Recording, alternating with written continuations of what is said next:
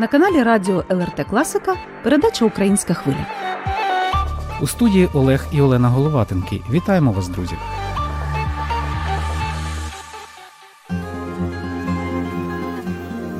Як литовський швед Йонас Охман полишив кінорежисуру, вивчив українську і став купувати джипи, дрони та тепловізори для фронту. Завдяки чому фонд Blue Yellow став справжнім суспільним явищем у Литві. Лайфхак успішного волонтера. Як уникнути вигорання і бути ефективним? Про все це в «Українській хвилі». Приєднуйтеся!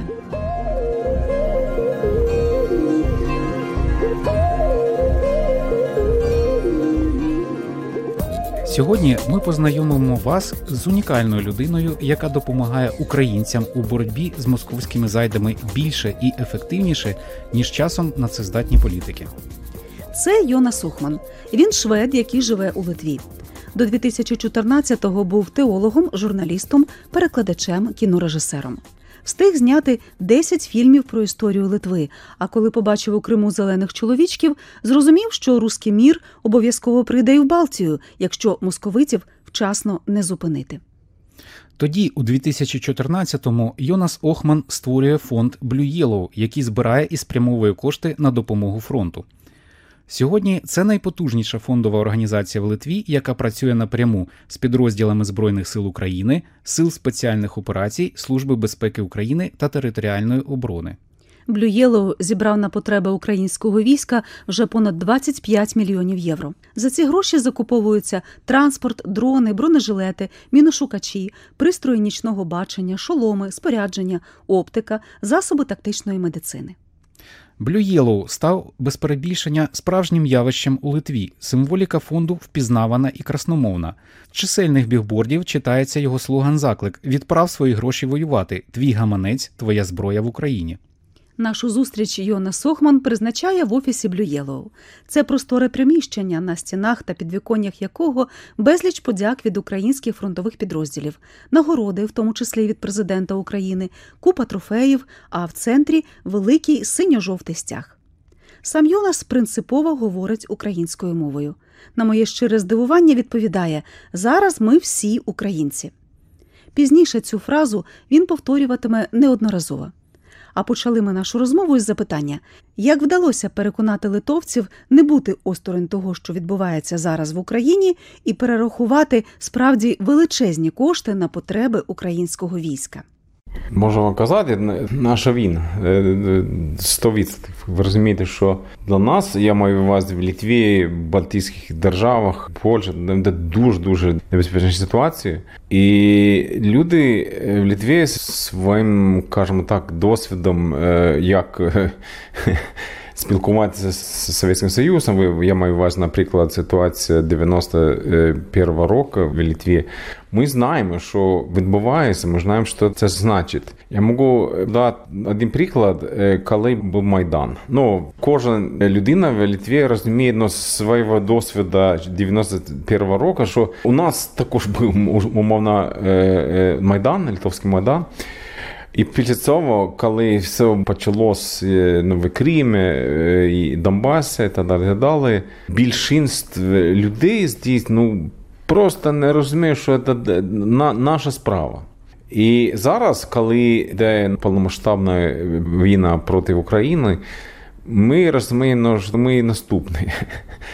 Ну, може бути банально, але це для нас реальність. І по нам, ну, наша організація, ми працюємо вже вісім років, коли все починалося, я літку дві тисячі чотирнадцятому починаю працювати. У нас є, кажемо так, репутація, є авторитет, і люди дуже швидко починали перевести дуже-дуже великі суми. Наприклад, перший день війни, коли я сам був в Запорожжі, але я якраз уїхав з фронту декілька годин до цього, і я дуже складний путь, я їхав назад, і коли мій фінансист писав, Йонас, у нас є мільйон євро. Я, звичайно, зрозумів, але для мене це також важко розуміти, що відбувається, але також яка підтримка з людей у нас конкретно потрібна, не тільки там словами, грошами, конкретними, багатими грошами. Ми, кажемо так, наша справа, наша війна, розумієш, ви наступне і так далі, і так далі. Ми, як казав, ми на даний час ми є українці. Ми думаємо як українці, ми, ми робимо як українці, працюємо як українці. І також Литві це не тільки там громадянське суспільство, там що там рада, армія, поліція, всі різні рівні суспільства на даний час бачать на ситуацію подібно, кажемо так.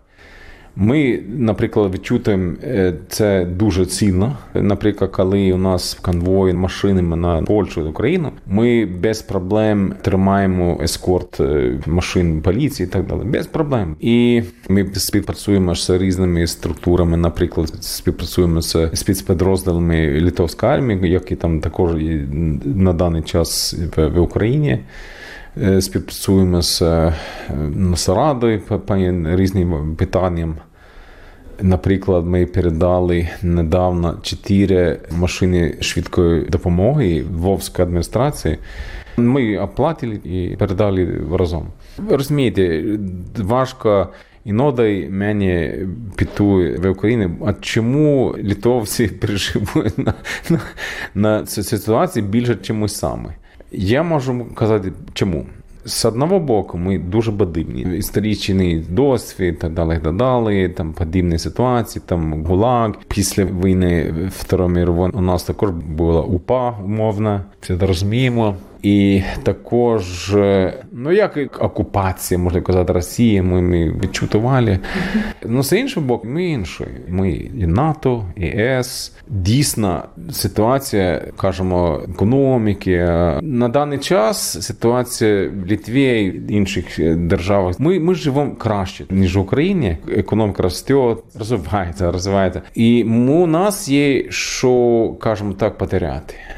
Але зараз, я думаю, що Україна вибрала напрямок, що ми направили тридцять років тому. Ми розуміємо, що Росія хоче, що ми, ми вибрали, ми, ми відпрацювали, там, живемо. А Росія хоче там забрати також від нас. Сьогодні в Україні, завтра у нас. Гарантія, гарантує, що, що, що буде.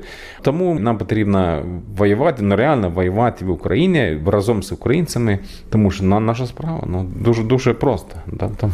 Фонд працює від початку бойових дій в Україні з дві тисячі чотирнадцятого року. Зараз ми бачимо повномасштабну війну. Війну в Україні. Як посприяв досвід війни на пошук ефективних рішень фонду? З одного боку, звичайно, ми можемо реально дати допомогу, ну, конкретно ми знаємо, що потрібно, там різні речі, там дрони, оптику, та далі, машини, та далі, далі. Але це дуже важливо. Ми розуміємо зараз, після вісім років, як, кажемо так, працює Україна, як потрібно працювати, діснувати в, в Україні. Говоримо, ну там є сильний ідентитет нації, але як держава, ну, слаба. Слаба держава. Нам є дуже багато проблем, кажемо, різні феодальні моменти, олігархи, ваша політична система до, до сих пір демократична, ну, ну, умовно, але є дуже багато проблем.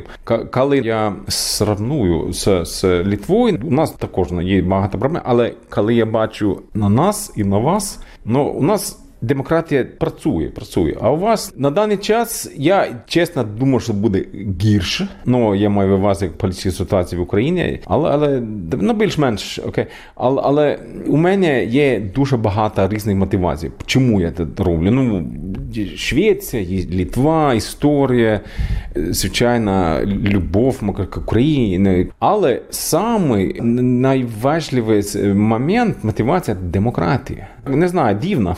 Після цього я, я розумів, що без демократії буде погано. Росія, будь ласка, приклад, як, як все буде без демократії. Як казав, дуже багато різних мотивацій, але для мене особа на даний час це найважлива мотивація – демократія.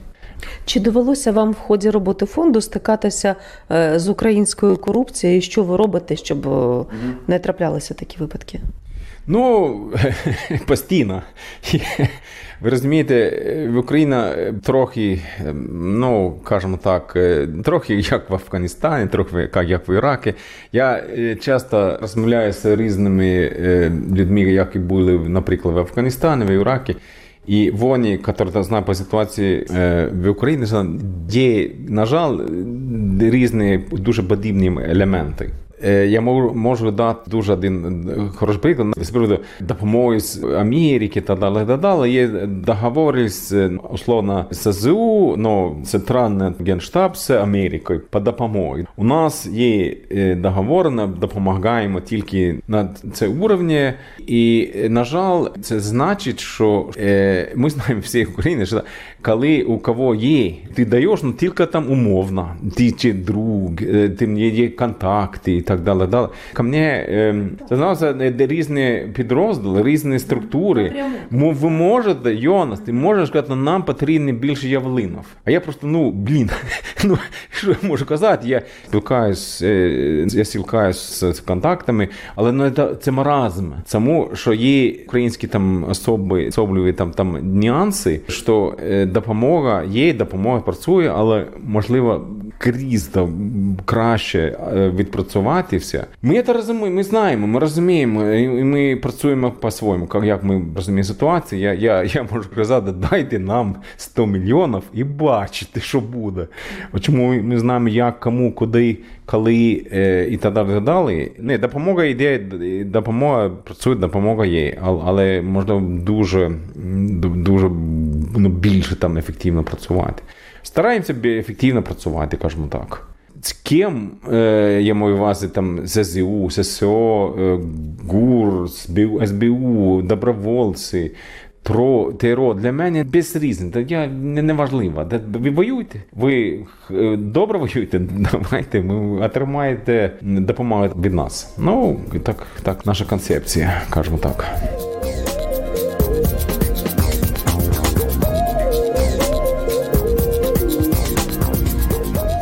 Для тих, хто тільки-но приєднався, нагадаємо, це «Українська хвиля» – програма про українців і тих, хто любить Україну серцем. Саме такий гість нашої сьогоднішньої передачі – засновник і керівник литовського благодійного фонду Blue Yellow Йонас Охман. Він особисто їздить на фронт, аби передати українським бійцям необхідний транспорт, техніку та спорядження. Його знають і надзвичайно поважають на передовій. Під обстрілами, постійно ризикуючи життям і незважаючи на небезпеку, Йонас вперто робить свою справу, допомагаючи українцям в цій важкій війні.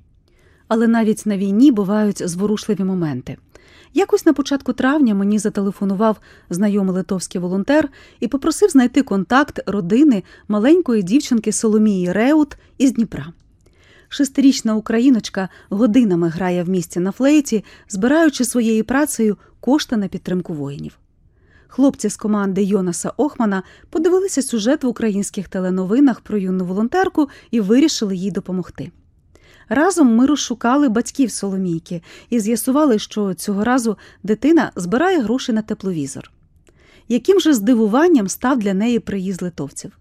Йонас Охман з побратимами-волонтерами особисто привіз Соломії тепловізор, а ще бронежилети, шоломи для бійців тощо.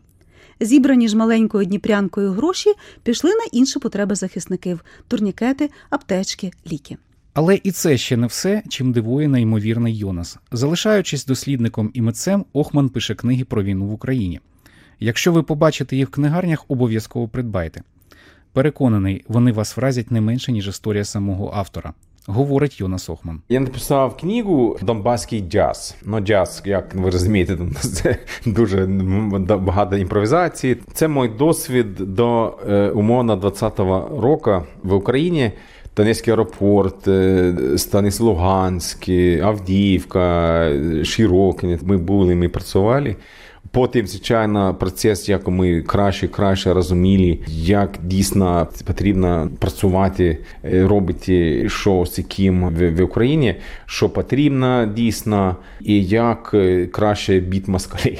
Ну, і досвід. А зараз я пишу, я починаю писати другу частину, де буде український блюз. Інші нюанси, інші інтонації, кажемо так. Так.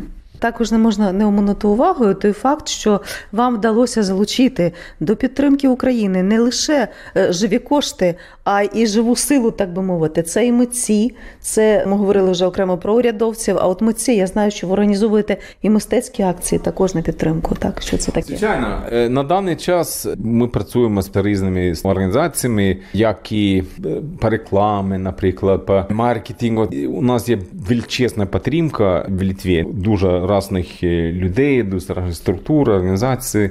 І раніше ми, наприклад, робили кожен рік телемарафон, зібрали, ну, там, умовно, сто тисяч, двісті тисяч євро.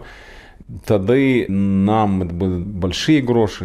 Але зараз, чесно, коли все почалось, авторитет вже був. Люди знали, куди, кому. І ми відчуваємо це до сьогодні. Кожен день люди переведуть, умовно, п'ятдесят-сто тисяч євро. Кожен день, ви розумієте. І не тільки в Литві, там, в Америці, там, Канаді. Там, наприклад, зараз є у мене люди в Скандинавії, які нам допомагають, наприклад, купувати машини для нас. Зараз ми, наприклад, думаємо, як збільшувати об'єм, як, щоб можливість для європейців, неважливо, в Німеччині, в Швеції, в Англії, в Іспанії, що ми могли, наприклад, передати. У нас є короткий номер, можливо, в Литві пожертвувати п'ять євро кожен місяць. Ми, ми думали, що а чи була така можливість в Європі, що кожен європейець може, ну тоді Росія, ти йди домой. Просто будемо до кінця, будемо, не важливо, що буде, але я думаю, що все буде добре, але спілкуватися дуже потрібно дуже-дуже багато, дуже-дуже і сильно, і багато, і інтенсивно, акуратно. За досвідом восьми років війни в Україні я знаю на прикладі багатьох українських волонтерів, як вони говорять відверто про те, що вони вигоріли. Волонтерська робота забирає надзвичайно багато зусиль. Скажіть, будь ласка, секрет, як не вигоріти волонтеру, як бути максимально ефективним і при цьому залишатися в строю? Я працюю кожен день з людьми-волонтерами в Україні, які дуже, скажімо так, інтенсивні люди. Ну, так як і особа, потрібно відпрацювати, є потрібність. Є. Люди працюють, працюють, працюють, працюють, і красиво. Але зараз, і зараз, розумію, і раніше також, що потрібно бачити трохи інакше. Наприклад, ти не один. У нас є команда, дійсно є команда. Різні люди, які роблять різні речі. Чи я сам, все, я просто, ну, ні, ніяк. У нас в офісі зараз, ну, я знаю, три-чотири людини, які, наприклад, працюються зі складом, з логістикою, з маркетингом. І ми як-то зараз ми вміли як-то перейти на, ну, кажемо, там, другий, другий уровень. Є організації в, в Україні, наприклад, повноживими, які, ну, більш-менш то, то, то, там, вміють робити, але є дуже багато людей, навіть, ну, я з ними індивідуально працюю, но які сильні люди, але не одні, просто по різним причинам. І як-то потрібно розуміти, що ми, як, кажемо так, волонтерські війська, кажемо так, але потрібно трохи подумати, відпрацювати систему. І ще раз я говорю, Україна як сильна нація. Слава Україні! Героям слава!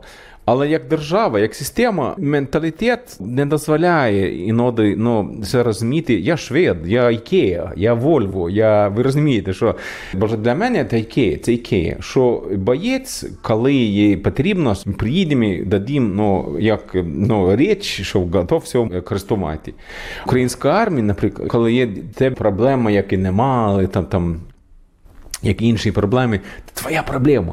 Ти повинен там написати, просити, там, ну, відпрацювати. Це дуже складно. А боєць, він повинен воювати. Ну, звичайно, звісно.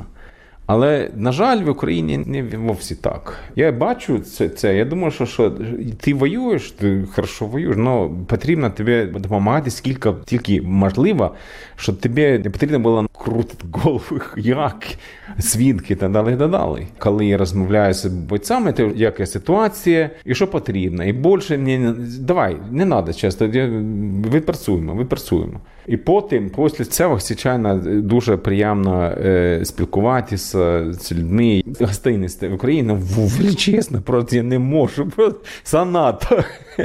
Дуже приємно, але зараз війна, зараз потрібно працювати. І що їм, як і воюють, наразі було максимально легше, ну, воювати. Ну, наша філософія, наша концепція. Аудиторія, передусім, це українці. Які би слова ви хотіли сказати, адресувати їм зараз? Дуже просто. Що можу робити я? І потім, звичайно, що можемо робити разом. Суспільство. Наприклад, я можу казати, що для дуже важливого моменту не тільки демократії, політичні ситуації, але Майдан. Коли зустрічались дуже, скажімо, здібні різні люди з різних міст України, ми зустрічались, ну ти також, я, можливо, за тобою добробати, та волонтери, як контакт. Для розуміння України і розуміння, що ми разом, у нас є спільна справа, я думаю, що це навіть важливіше, ніж політичний момент. Дуже багато українців, я сам пам'ятаю, звичайно, думаю, що роблять, роблять інші. Ну, ну, вибач, ну, ти повинен щось робити. Що? Ну, кожен людина може щось робити, що інші не можуть. Наприклад, у мене в, в команді є дуже різні люди, які нормальне, нормальне життя, ймовірно, не, не зустрічались ні, ніколи. Але зараз є, вони ну, унікальні, дуже ну, фантастичні і в Україні, і в Литві, і в інших державах. У кожного є своя унікальність, можна казати. І ти теж унікальний, ти там, а ти без цього ти українець, ну, ну, будь ласка. Українська хвиля на ел ер те-Класика. Як відомо, Північно-Атлантичний альянс провів успішні перемовини зі Швецією про її вступ до НАТО. Ця країна, яка близько двісті років дотримувалася нейтралітету, на фоні реальних загроз з боку агресивної і непередбачуваної в своїх нелогічних діях Росії, наважилася змінити свій статус. Швеція разом з Фінляндією офіційно підтвердили своє прагнення і спроможність виконувати політичні, юридичні і військові зобов'язання, що передбачає членство в Альянсі. Після підписання відповідних протоколів тепер ці країни мають ратифікувати їх у відповідності до національних законодавств. Знаючи, що наш співрозмовник Йонас Охман – етнічний швед, ми не могли не поцікавитися його думкою з приводу вступу Швеції до НАТО.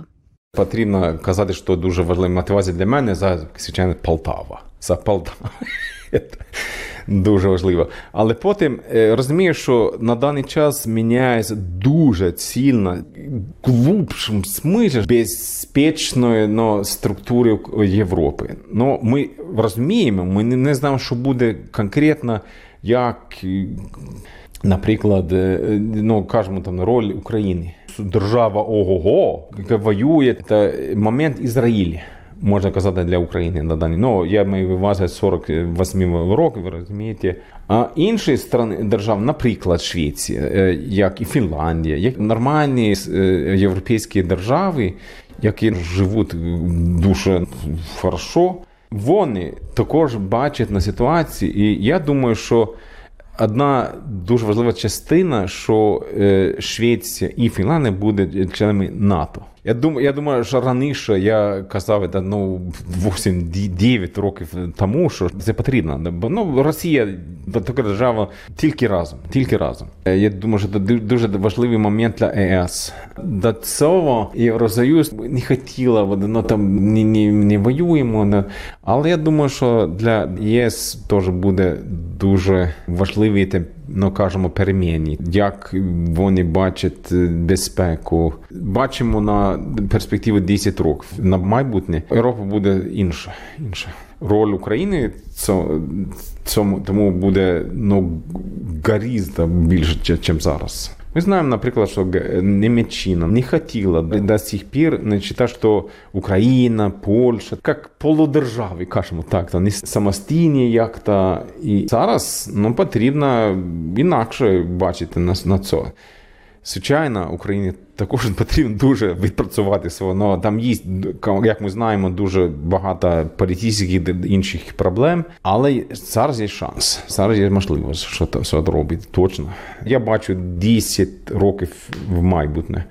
Що ми будемо робити? Можливо, не будемо воювати, але є інші там моменти, як ми можемо допомагати Україні. І я думаю, що будемо допомагати Росії також.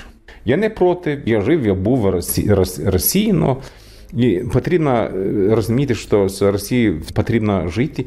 Зараз їх потрібно вбивати. Як просто бити москалей скільки можеш. Ми повинні міняти Росію. Це наша відповідальність, ви розумієте. Росія не міняється сам. Ні-ні-ні. Бачимо, що буде. Буде інший дурак, дебіл, який. Ні-ні. Ми повинні на даний час з Росією воювати, НАБУ має бути з Росією працювати. А Україна, звичайно, для цього це, ну, принципіальний момент. Принципіальний. Чи зараз буде можливість зачистити Україну і, і кажемо, далі там, ну, строїти нормальну державу. Цього дуже багато залежить, що можливо буде далі робити з Росією. Стратегія, геополітика. Така ситуація, я не, не політик, але яка ситуація в Україні, ти повинен трохи думати як держава.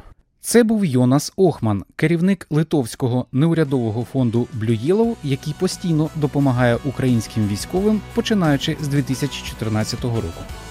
Наш час в ефірі вичерпується, і фінальним акордом нашої зустрічі стане трек «Героям» від гурту «Без обмежень».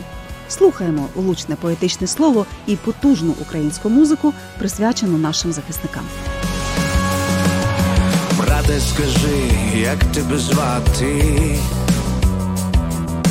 Брате, згадай, чи ми ще солдати?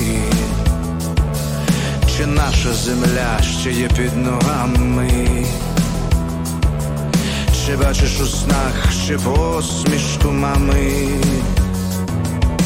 Мушу просити тебе, побратиме, бийся за двох, якщо я загину. Перші віднесуть Богові душі, останніх не буде, бо всіх не подушать. Нам готують прем'єри зовсім чужих вистав, ніщо не зупинить ідею, якої настав. Герої серцями палають яскраво, навіть напів накалу. Ти на коліна не стала, героям твоїм слава.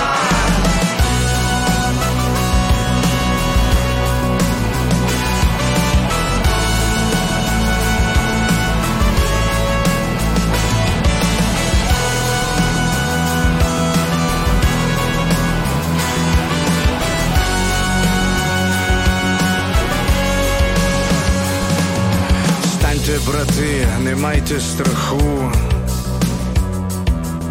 ми не поляжемо в цьому бою, бо рано до раю шукати дверей. Тримайтеся зброї вільних ідей. Нам готують прем'єри зовсім чужих вистав, ніщо не зупинить ідею, якої настав. Герої серцями палають яскраво, навіть напів накалу. Ти на коліна не стала, героям твоїм слава. Від імені нашої творчої групи висловлюємо солідарність всім українцям, які мужньо протистоять російським окупантам на своїй землі. Ви слухали «Українську хвилю», яку сьогодні для вас підготували і провели звукорежисер Ліна Дайняня та ведучі Олена і Олег Головатенки. Слава Україні! Почуємося!